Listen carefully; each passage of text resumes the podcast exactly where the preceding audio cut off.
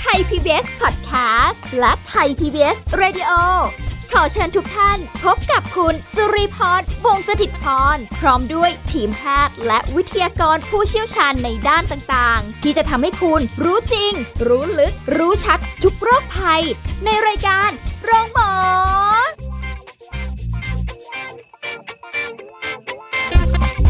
สวัสดีค่ะ คุณผู้ฟังค่ะ ขอต้อนรับเข้าสู่รายการโรงหมอทางไทย PBS Podcast ค่ะ วันนี้สุริพรทำหน้าที่เช่นเคยนะคะ วันนี้เราจะคุยกันอีกเรื่องหนึ่งที่น่าสนใจนะคะ ถึงเรื่องของ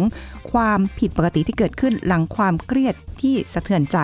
ถ้าพูดแบบนี้อาจจะงงๆนะคะเอ๊ะโรคนี้คืออะไรนะ เดี๋ยวเราจะคุยกับนายแพทย์อภิชาติ จริยาวิราช จิตแพทย์และ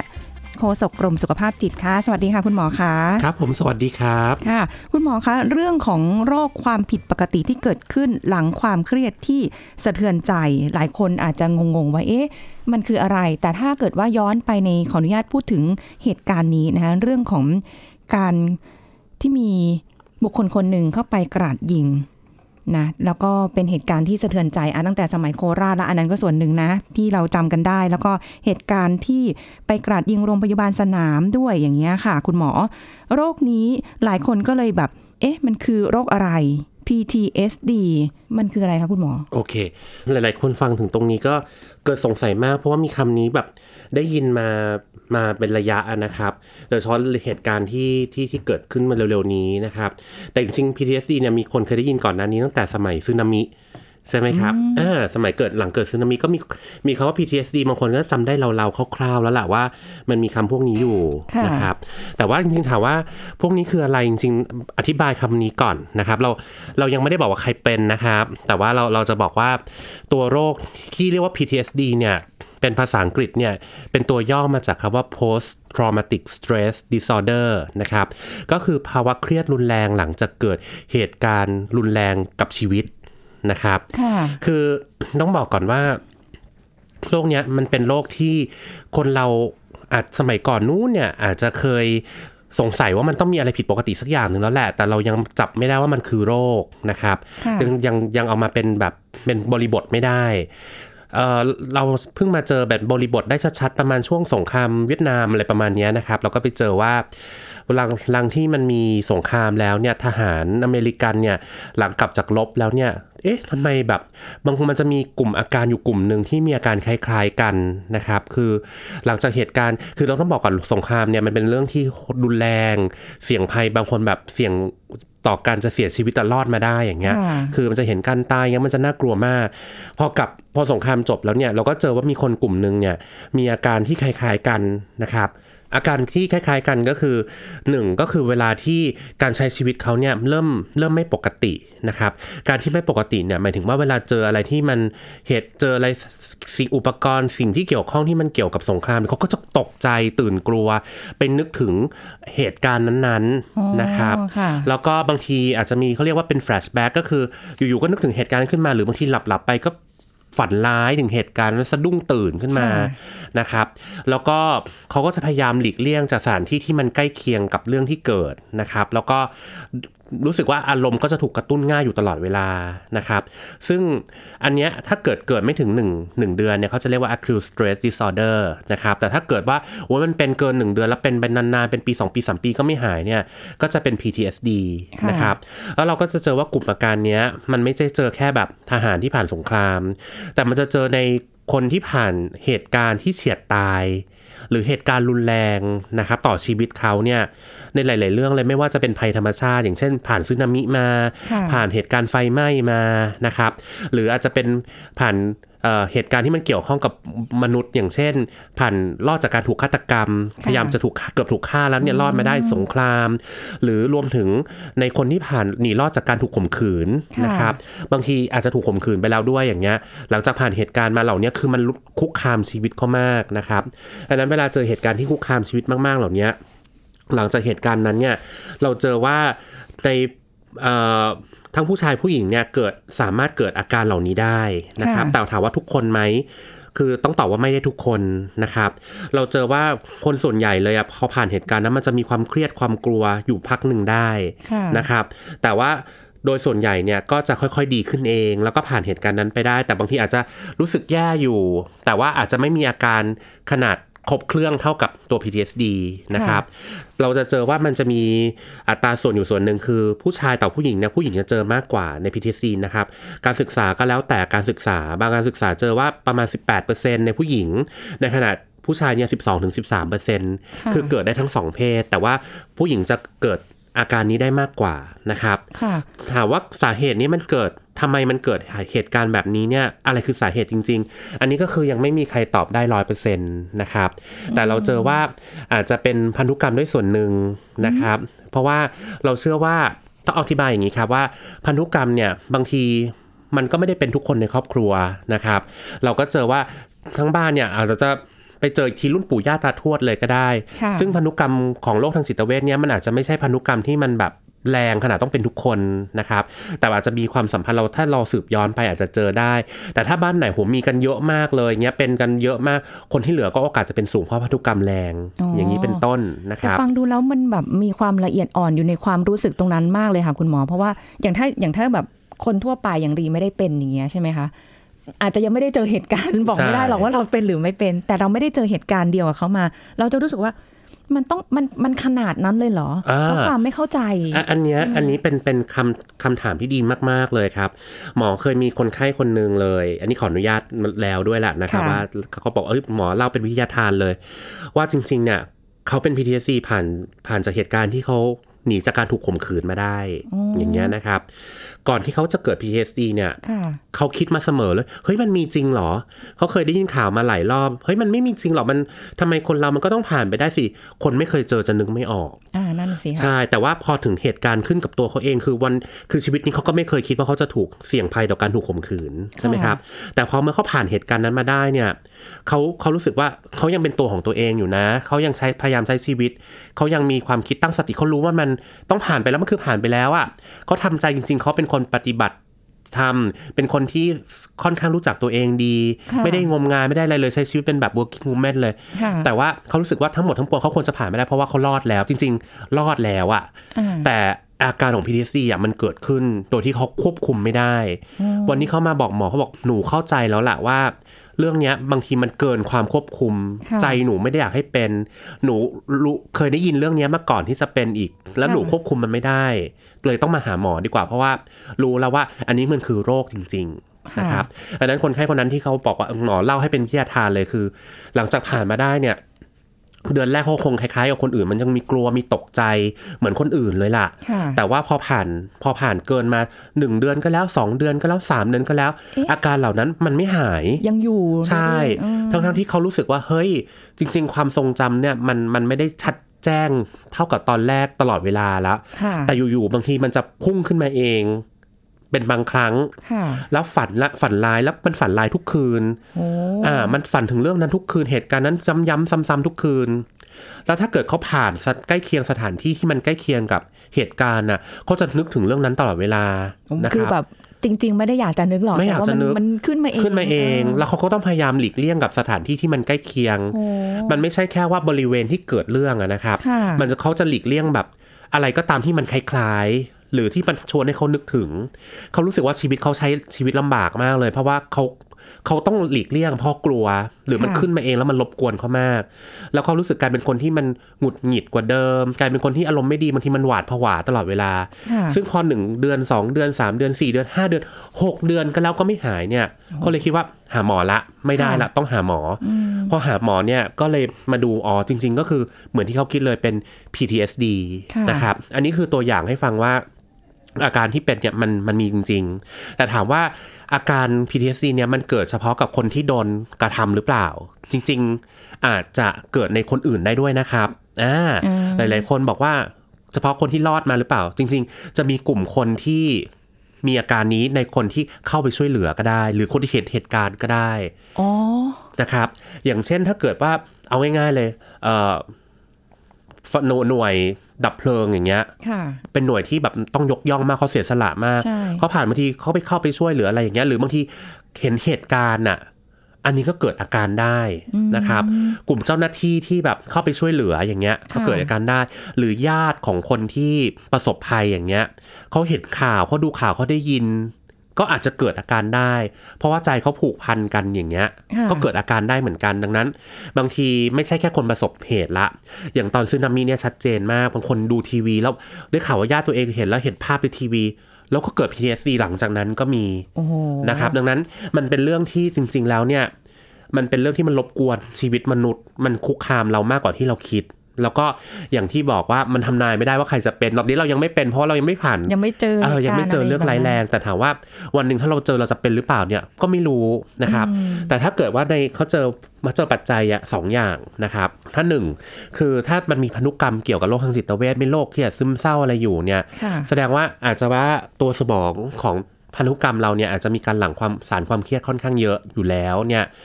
อาจจะเกิดตรงนี้ได้ง่ายกว่าคนอื่นทั่วไป แต่ไม่ได้หมายความว่า พอเรามีญาติเป็นซึมเศร้าหรือพันธุกรรมเป็นโรคจิตเวชจะต้องเราจะเป็น PTSD เนี่ยไม่ใช่ค่ะนะครับ อันนี้มันยังหาสาเหตุหลักๆ ไม่ได้ แต่เขาคาดว่ามีความเกี่ยวข้องเฉยๆ อีกอันหนึงคืออาจจะเป็นความเครียดตั้งแต่สะสมมาประสบการณ์ของเรามา ถ้าเกิดเราเป็นคนที่แบบเจอเรื่องเครียด เราเป็นคนเครียด เราเป็นคนเอ่อระบายออกลำบากเราพูดไม่เก่งอย่างเงี้ยค่ะเรามีแล้วค่อนข้างเก็บไว้เยอะ ๆ เนี่ย บางทีมันก็อาจจะมีแนวโน้มเกิดได้มากกว่าคนที่เบื้อง ชีวิตเบื้องเบื้องก่อนหน้านี้เนี่ย เราเป็นคนพูดคุยได้อะไรอย่างเงี้ย มันก็อาจจะเกิดน้อยกว่าโอ้โหทีนี้ตามตามหลักนักวิทยาศาสตร์หลายๆคนเนี่ยก็เขาหาพยายามหาข้อหาอยู่นะครับว่าจริงๆอะไรคือสาเหตุหลักแต่ว่า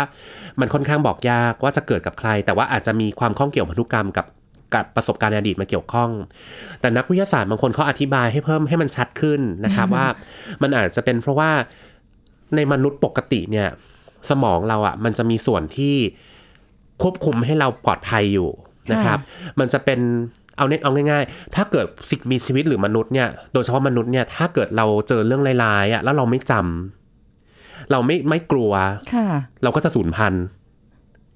นึกออกใช่ไหมครับ ถ้าเกิดเราไปเจอแบบเจอแบบเหตุการณ์ร้ายๆมา แล้วเราก็ไม่จำไม่ได้กลัวก็ชิวๆก็ยังประมาทหประรือมาว่าทอะไรไป เราก็อาจจะสูญพันธุ์กันไปแล้วเนี่ยดังนั้นสมองของมนุษย์ทุกคนหรือสิ่งมีค่ะชีวิตที่พัฒนามาแล้วเนี่ยเขาจะพยายามจดจำว่าอันไหนอันตรายก็จะหลีกเลี่ยงอันนี้คือความปกติอะใช่แต่ว่าใช่เวลาที่เราหลีกเลี่ยงอะเราก็จะหลีกเลี่ยงเฉพาะเวลาที่มันอะมันเหตุการณ์แบบเนี้ยเราเคยประสบมาแล้วเราหลีกเลี่ยงดีกว่า มันก็จะผ่านไปค่ะแต่ว่ามันมีความมันมีเชื่อว่าบางทีเนี่ยเหตุการณ์ถ้ามันรุนแรงมากจริง ๆ เนี่ย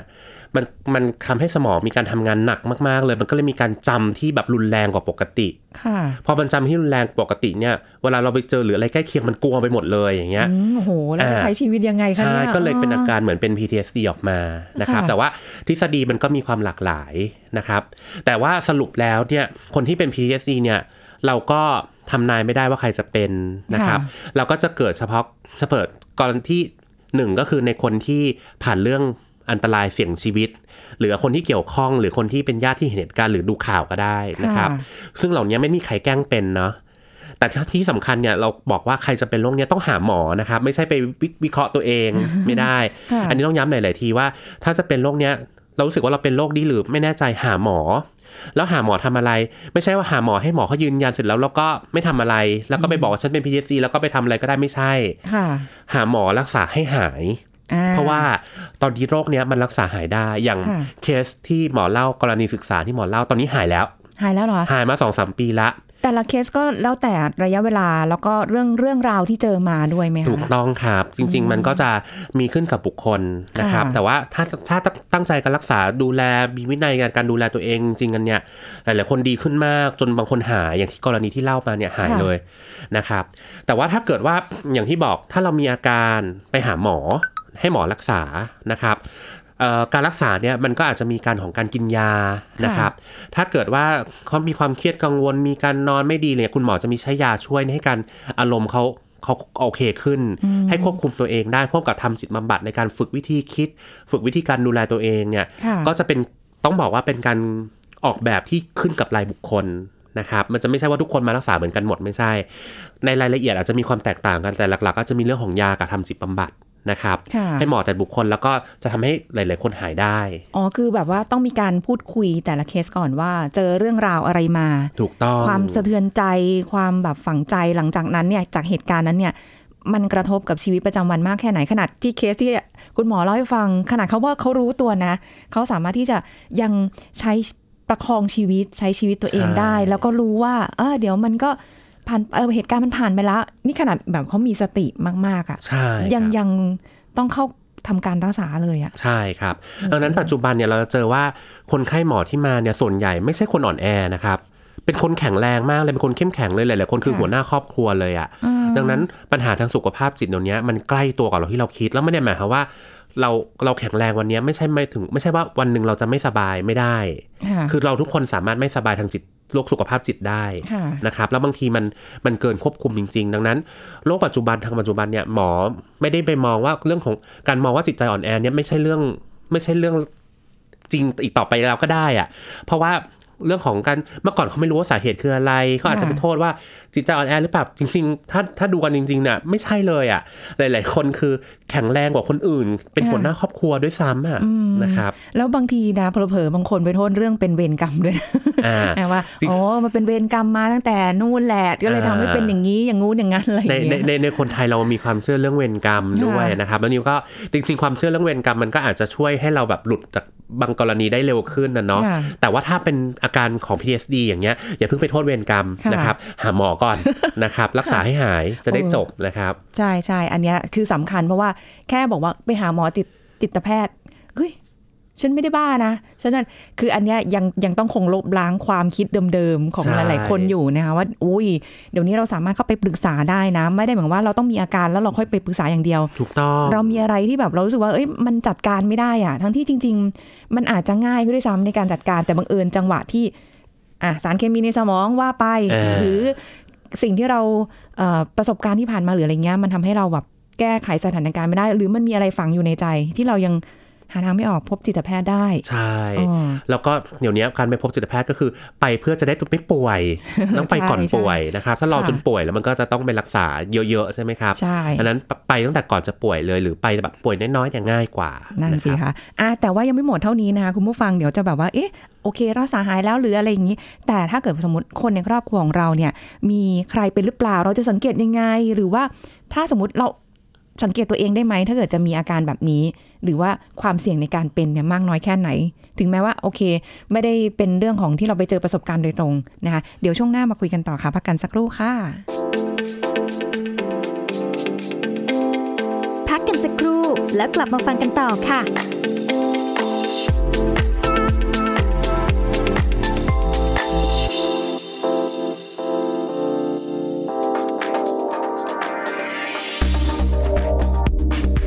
คุณผู้ฟังครับในช่วงเฝ้าระวังสถานการณ์โรคโควิด -19 หน้ากากผ้าหรือหน้ากากอนามัยยังคงมีความสำคัญและจำเป็นทุกครั้งเมื่อออกนอกบ้าน จะต้องรักษาความสะอาดและใช้ให้เหมาะสม หากเกิดการฉีกขาดใส่แล้วไม่กระชับ หรือไม่คลุมจมูกและใต้คาง ปนเปื้อนสารคัดหลั่งเช่นน้ำมูกน้ำลายหรือเปียกน้ำก็ให้เปลี่ยนใหม่ทันทีนะครับและควรมีหน้ากากสำรองเอาไว้ตลอดเวลา เพื่อป้องกันตนเองและสร้างสุขอนามัยที่ดีให้กับคนรอบข้าง ในการพบปะพูดคุยกับผู้อื่น และห้ามสวมหน้ากากทุกชนิดในขณะออกกำลังกายอย่างเด็ดขาด เพราะจะทำให้ร่างกายต้องหายใจแรงและเร็วขึ้น ส่งผลต่อระบบหัวใจและหลอดเลือดต้องทำงานหนักมากขึ้น และอาจจะเป็นอันตรายได้นะครับสำหรับเด็กทารกที่มีอายุต่ำกว่า 2 ขวบพ่อแม่ไม่ควรสวมหน้ากากอนามัยให้ เพราะหากเด็กหายใจไม่เพียงพอหรือเกิดความผิดปกติในขณะหายใจ เด็กจะไม่สามารถดึงหน้ากากอนามัยออกเองได้ทำให้เสี่ยงต่อภาวะคาร์บอนไดออกไซด์ข้างได้นั่นเองครับ ขอขอบคุณข้อมูลจากนายแพทย์สุวรรณชัย วัฒนายิ่งเจริญชัย อธิบดีกรมอนามัย ไทย PBS Radio วิทยุข่าวสารสาระ เพื่อสาธารณะและสังคม คุณกำลังฟังรายการ โรงหมอ รายการสุขภาพเพื่อคุณจากเรา กลับมาติดตามพูดคุยกันต่อค่ะ คุณผู้ฟังคะสำหรับในช่วงนี้นะคะ ต้องเรียกว่าเป็นอีกเรื่องหนึ่งที่น่าสนใจ อย่างที่บอกกันไปค่ะ แล้วก็คุยกับคุณหมอ คุณผู้ฟังก็ ถ้าฟังตั้งแต่ต้นจะรู้ว่าในโรคบางโรคเนี่ยโอเคแหละ บางคนอาจจะไปประสบพบเจอมาแล้วทำให้เกิดอาการที่อาจจะมีความหวาดกลัว มีความผวา หรือว่ามีความฝังใจในบางเรื่อง จริง ๆ แล้วเรื่องนี้คุยนอกรอบกับอาจารย์เมื่อสักครู่นี้ค่ะว่า คนที่มีโอกาสมีความเสี่ยงในการจะเป็นเนี่ย อย่างผู้ใหญ่อันเนี้ยมีความรู้สึกว่าเอ๊ะผู้ใหญ่น่าจะเป็นเยอะนะ แต่อาจารย์บอกว่าจริง ๆ แล้วเป็นได้ทุกเพศทุกวัยเลยเหรอคะใช่ครับ จริงๆจริง ๆ เรื่องที่มันผ่านความเอ่อน่ากลัวความรุนแรงเนี่ยมันก็ได้ทุกเพศทุกวัยค่ะนะครับ แล้วก็เราก็เจอว่ามันเกิดได้ตั้งแต่แบบในในเด็กในวัยรุ่นในผู้ใหญ่ในผู้สูงอายุก็เป็นได้ค่ะนะครับ จริง ๆ ก็ได้ได้หมดเลย จริง ๆ มันหลาย ๆ คนก็จะเข้าใจผิดว่าเนี่ยอายุมากแล้วก็ปรงได้แล้วคงไม่เป็นหรอกจริงๆไม่ใช่ คนมีอายุเขาก็มีหัวใจนะเขาก็มีค่ะความรู้สึกอารมณ์แล้วเขาก็กลัวเป็นน่ะ บางทีไม่แน่นะเผลอๆอาจจะเก็บอะไรไว้อยู่ในใจแล้วไม่ยอมบอกมาใช่ว่าตัวเองใช่แล้วอย่างกลัวความเสี่ยงภัยในผู้สูงอายุเขาก็ก็มีเดี๋ยวนี้มันมีฉกชิงวิ่งราว เอาเป้าหมายเป็นผู้สูงอายุก็มีค่ะบางทีมันมีโจรข่มขืนชอบคนแก่ก็มีเออโอ้ยน่ากลัวจะตายใช่ไหมครับมันก็ใช่คนสูงอายุเขาก็ เขาก็ก็เป็นได้ ในเด็กเองก็ถูกคุกคามได้ในวัยรุ่นก็ถูกคุกคามได้ดังนั้นบางทีมันก็เกินจากแต่ถามหมอต้องบอกว่า เหล่านี้มันไม่ใช่ความผิดของคนที่โดนน่ะคือค่ะเขาเป็นเหยื่อ ดังนั้นไม่มีใครอยากจะเกิดค่ะไม่มีใครอยากจะเสี่ยง มีเหรออุ๊ยวันนี้ฉันอยากจะโดนไม่มีอะค่ะดังนั้นสำคัญที่สุดถ้าเกิดคนรอบข้างเห็นอย่างเงี้ย ต้องให้กำลังใจนะครับ อย่าไปต่อว่าซ้ำเติม ไม่ใช่บางคนแบบว่าเว้ยแล้วเธอเข้าไปทำไมละวันนั้น อันนี้อย่าพวกคำพูดพวกเนี้ย ไม่มีประโยชน์เลยอย่าพูดออกมาเด็ดขาดค่ะคือตอนนั้นน่ะมันไม่มีใครอยากจะให้เกิดดังนั้น ให้กำลังใจให้เขาผ่านไปได้ดีกว่าคอยไปดูแลดีกว่าดังนั้น ถ้าเกิดคนรอบข้างเพื่อนฝูงครอบครัวเนี่ยเจอว่าเออมีใครเขาเพิ่งผ่านเรื่องมา หรือบางทีเราไม่รู้เขาเพิ่งผ่านเรื่องมาเนี่ยค่ะเห็นเขาซึมลงเขาแยกตัวเขาดูแบบอิดโรยเขาดูอ่อนเพลียเขาดูไม่โอเค เราไม่ต้องรอให้เขาป่วยครับค่ะเราเข้าไปรับฟังก่อนอืม เข้าไปฟังเลยว่า อุ้ยเป็นอะไรเกิดอะไรขึ้นเล่าให้ฟังหน่อย เราเป็นกำลังใจให้เราเป็นห่วงนะค่ะอะคือถ้าเราเข้าไปตั้งใจรับฟังอย่างเงี้ยเขาบางคนได้ระบาย คนบางคนพอได้มีการพูดคุยระบายเรื่องจบอ่าไม่ถึงกับนัดป่วยค่ะอย่างเงี้ย คือบางคนอาจจะ รอดก่อนที่จะป่วยเพราะเราเข้าไปเป็นฮีโร่ช่วยเขาก็ได้นะ ถ้าเกิดเราเข้าไปเป็นห่วงเป็นใยเขาเราก็รับฟังเขาค่ะแต่บอกจะพูดหลาย ๆ ครั้งว่ารับฟังไม่ใช่เข้าไปพูดเนาะบางทีเข้าไปถึงพูดพูดพูดพูดแล้วไม่ได้ฟังเขาเลยเนี่ย มันไม่ช่วยอะไรดังนั้นฟังให้เยอะนะครับ แต่ถ้าเกิดฟังแล้วเราก็คุยกันไปแล้วแล้วมันเอาไม่อยู่ ไปหาหมอเลย อันนี้ง่ายกว่า เพราะว่าค่ะถ้าเรื่องบางเรื่องเนี่ยมันมันเริ่มรบกวนแล้วเราไม่แน่ใจว่ามันถึงโรคไหม ให้คุณหมอวินิจฉัยดีกว่านะครับแต่ถ้าเกิดใครเจอปัญหาอย่างเงี้ยตอนกลางคืนหรือตอนไหนยังไม่สะดวกโทรไปได้ที่ 1323หนึ่งสามสองสามนะนะครัคะบอ่าหนึ่งสามสองสามเนี่ยโทรฟรียี่สี่ชั่วโมง อันนี้ก็จะมีผู้เชี่ยวชาญรับสาย แล้วก็ให้คำปรึกษาเบื้องต้นก่อนค่ะนะครับ ซึ่ง ตอนนี้เพิ่มคู่สายและโทรติดง่ายกว่าเดิมเยอะ แต่ว่าต้องวอนขอทุกคนเลยว่าอย่าโทรเล่นเพราะว่าส่วนหนึ่งเราเจอเขาไปโทรไปป่วน เพราะมันโทรฟรีเนี่ยทำให้คนที่อยากได้การบริการมันช้าลงค่ะนะครับ ก็ก็ร่วมมือกันเอาเป็นสายที่สงวนไว้สำหรับคนที่ต้องการความช่วยเหลือจริง ๆ โอ้ยุคนี้แล้วดูฟังดูแล้วไม่น่ามีมาแล้วนะคะ ที่จะมาโทร ป่วนโทรกวนกันอะไรอย่างเงี้ยเมื่อก่อนยังมีนะ ตามตู้โทรศัพท์มาหยอดเหรียญโทรยังยังมีโอ้ยยังยังมีมีอยู่ แต่ว่าเดี๋ยวนี้เขาอาจจะไปลงทางโซเชียลมากขึ้นค่ะอ่าทางโทรสายนี่ก็อาจจะน้อยลงหน่อยแต่ว่ายังมีอยู่ครับเหมือนเอาล่ะเหมือนโทรฟรีอื่นๆอันนี้ก็ต้องฝากไว้เอออาจารย์คะเออพอพูดถึงเรื่องโซเชียลเนี่ยค่ะ อย่างแบบเคสกรณีที่เกิดขึ้นเมื่อไม่นานมาเนี้ยมันมีเรื่องของการลงเอ่อรายเขาเรียกอะไรโพสต์ข้อความหรืออะไรเงี้ยมันสอบไปในความรุนแรงสอบไปในแบบความรู้สึกที่ไม่โอเค กับสิ่งที่เขาเจอมา อันนี้นมันมันถ้ามองโดยทั่วไปมันอาจจะ เอ๊ะ เป็นการระบายของเขาไหมหรือว่าจริง ๆ แล้วเขามีอะไรอยู่ในใจ โอเค คือคือเวลาที่เราเห็นต้องบอกก่อนครับเวลาที่เราเห็นข้อมูลข้อความในโซเชียลมีเดียหรือเราเห็นคลิปอย่างเงี้ยจริง ๆ เราเอามาวิเคราะห์ไม่ได้อ่าหลายๆหลาย ๆ ครั้งจะมีผู้สื่อข่าวหรือจะมีประชาชนหรือใครๆเดี๋ยวถามหมอเยอะว่าวิดูคลิปเนี้ยแล้ว เขาป่วยเปล่าเขาเป็นหรือเปล่า ดูฟังอันนั้นมาดูบางทีอาจจะเป็นกรณีอื่นๆ ทุกกรณีเนี่ยหมอก็จะตอบเหมือนกันหมดเลยว่า เราเราเราเราตอบเราวิเคราะห์ไม่ได้เพราะเราเห็นแบบเห็นอันหนึงมันจะเป็นแค่ช่วงสั้น ๆ แล้วเราก็ไม่รู้ที่มาที่ไป หรือเห็นการโพสต์เนี่ยเราก็ไม่รู้ว่าเรื่องจริงคืออะไร มันก็จะวิเคราะห์ไม่ได้อย่างนี้นะครับ สมมติว่าถ้าเราเห็นแบบคนหนึงไปยืนร้องไห้กลางสี่แยกอะค่ะเราจะบอกเขาป่วยหรือเปล่าเขาอาจจะเขาอาจจะแค่ เพิ่งรู้ข่าวสูญเสียเขาก็ร้องไห้ คนปกติก็สูญเสียตอนข้ามถนนได้ใช่ไหมค่ะหรือบางคนอ้าวเพิ่งรู้ถูกรางวัลที่หนึ่งก็อาจจะร้องไห้ด้วยความปิติ ก็ได้ดังนั้น เราเห็นคนร้องไห้ก็ไม่ได้หมายความว่าเขาป่วยโอ้นะครับอันนั้นในคลิปเนี่ยมันก็จะเห็นแค่ร้องไห้อะเราก็บอกไม่ได้จริง ๆ แต่ว่า คือทั้งหมดทั้งปวงเนี่ยต้องวิเคราะห์เป็นคนๆไปค่ะแต่ว่าคำถามที่ถัดมาจากการว่า เอ้ย ถ้าเราวิเคราะห์ไม่ได้อะแล้วบางคนกลัวว่างั้นโรคทางจิตเวชต้องรุนแรงหรือเปล่า เพราะว่าบางคนไปโยงว่า อุ้ย ไปอ้างว่าโรคทางจิตเวชแล้วทำให้เขาต้องไปเกิดก่อเหตุความรุนแรงอ่าไม่ก่อเหตุทำร้าย คือต้องบอกก่อนว่าอย่างที่หมอบอกเล่าไปตอนแรกครับ ถ้าอาการเหล่านี้ส่วนใหญ่เขาจะกลัวไม่บางทีไม่กล้าออกจากบ้านมากกว่านึกออกใช่ไหมครับว่าทรมานกลัวนึกนอนไม่หลับฝันร้าย กลายเป็นคนแบบระแวงค่ะหลีกเลี่ยง ไม่มีข้อไหนเลยบอกทำลายชาวบ้าน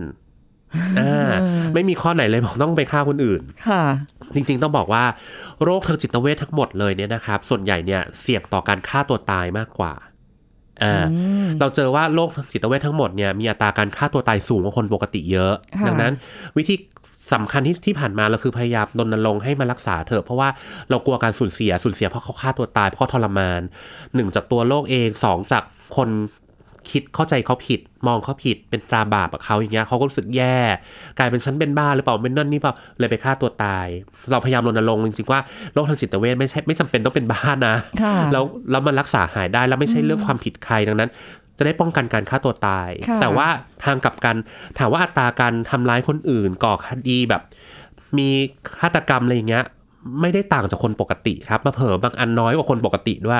เพราะบางโรคคือแบบอย่างเช่นซึมเศร้าเงี้ยไม่มีแรงออกจากบ้านค่ะก็ไม่ไม่ไปไหนอยู่แล้วใช่อย่าว่าเก็บอย่าว่าตัวเป็นแรงทำร้ายคนอื่นเลย ลุกขึ้นมากินข้าวยังไม่มีแรงจะลุกขึ้นมาเลยอย่างเงี้ยนึกออกใช่ไหมครับดังนั้นค่ะโอกาสที่จะทำร้ายคนอื่นจริงๆกันมันน้อยมากจริงๆมันเป็นเรื่องของบุคคลแล้วล่ะค่ะ แต่จะมีแค่ปัญหาเดียวเลยในจิตเวชที่อาจจะเกิดความรุนแรงมากชัดๆเลยนะครับ อันที่ฝากไว้เลยคือสารเสพติด นะครับอืมกระตุ้นเลย ใช่นะคะการใช้ยาเสพติดหรือสารเสพติดเนี่ยเป็นโรคหนึ่งเป็นภาวะหนึ่งที่ดูจิตเวชมาดูแล แต่ว่าสารเสพติดเนี่ยเป็นตัวปัญหาเลยที่ทำให้เกิดความรุนแรงได้ ไม่ว่าจะเป็นยาเสพติดต่างๆ หรือรวมถึงเหล้าเบียร์ไวน์ด้วยนะ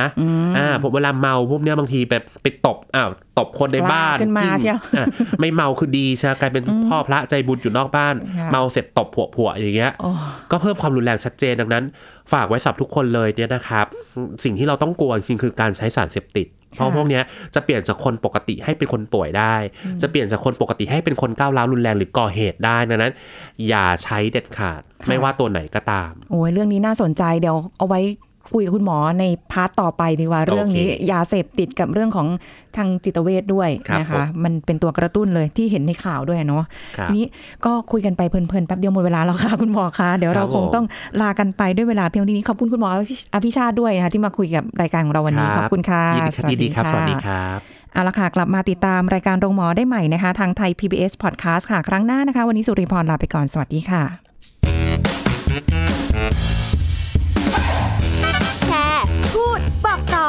กับรายการโรงหมอได้ทุกช่องทางออนไลน์ เว็บไซต์ www.thaipbspodcast.com แอปพลิเคชัน Thai PBS Podcast Facebook Twitter Instagram Thai PBS Podcast และฟังได้มากขึ้นกับพอดแคสต์โรงหมอ ที่ Apple, Google, Spotify, SoundCloud และ Podbean ทุกเรื่องทุกโรคบอกรายการโรงหมอ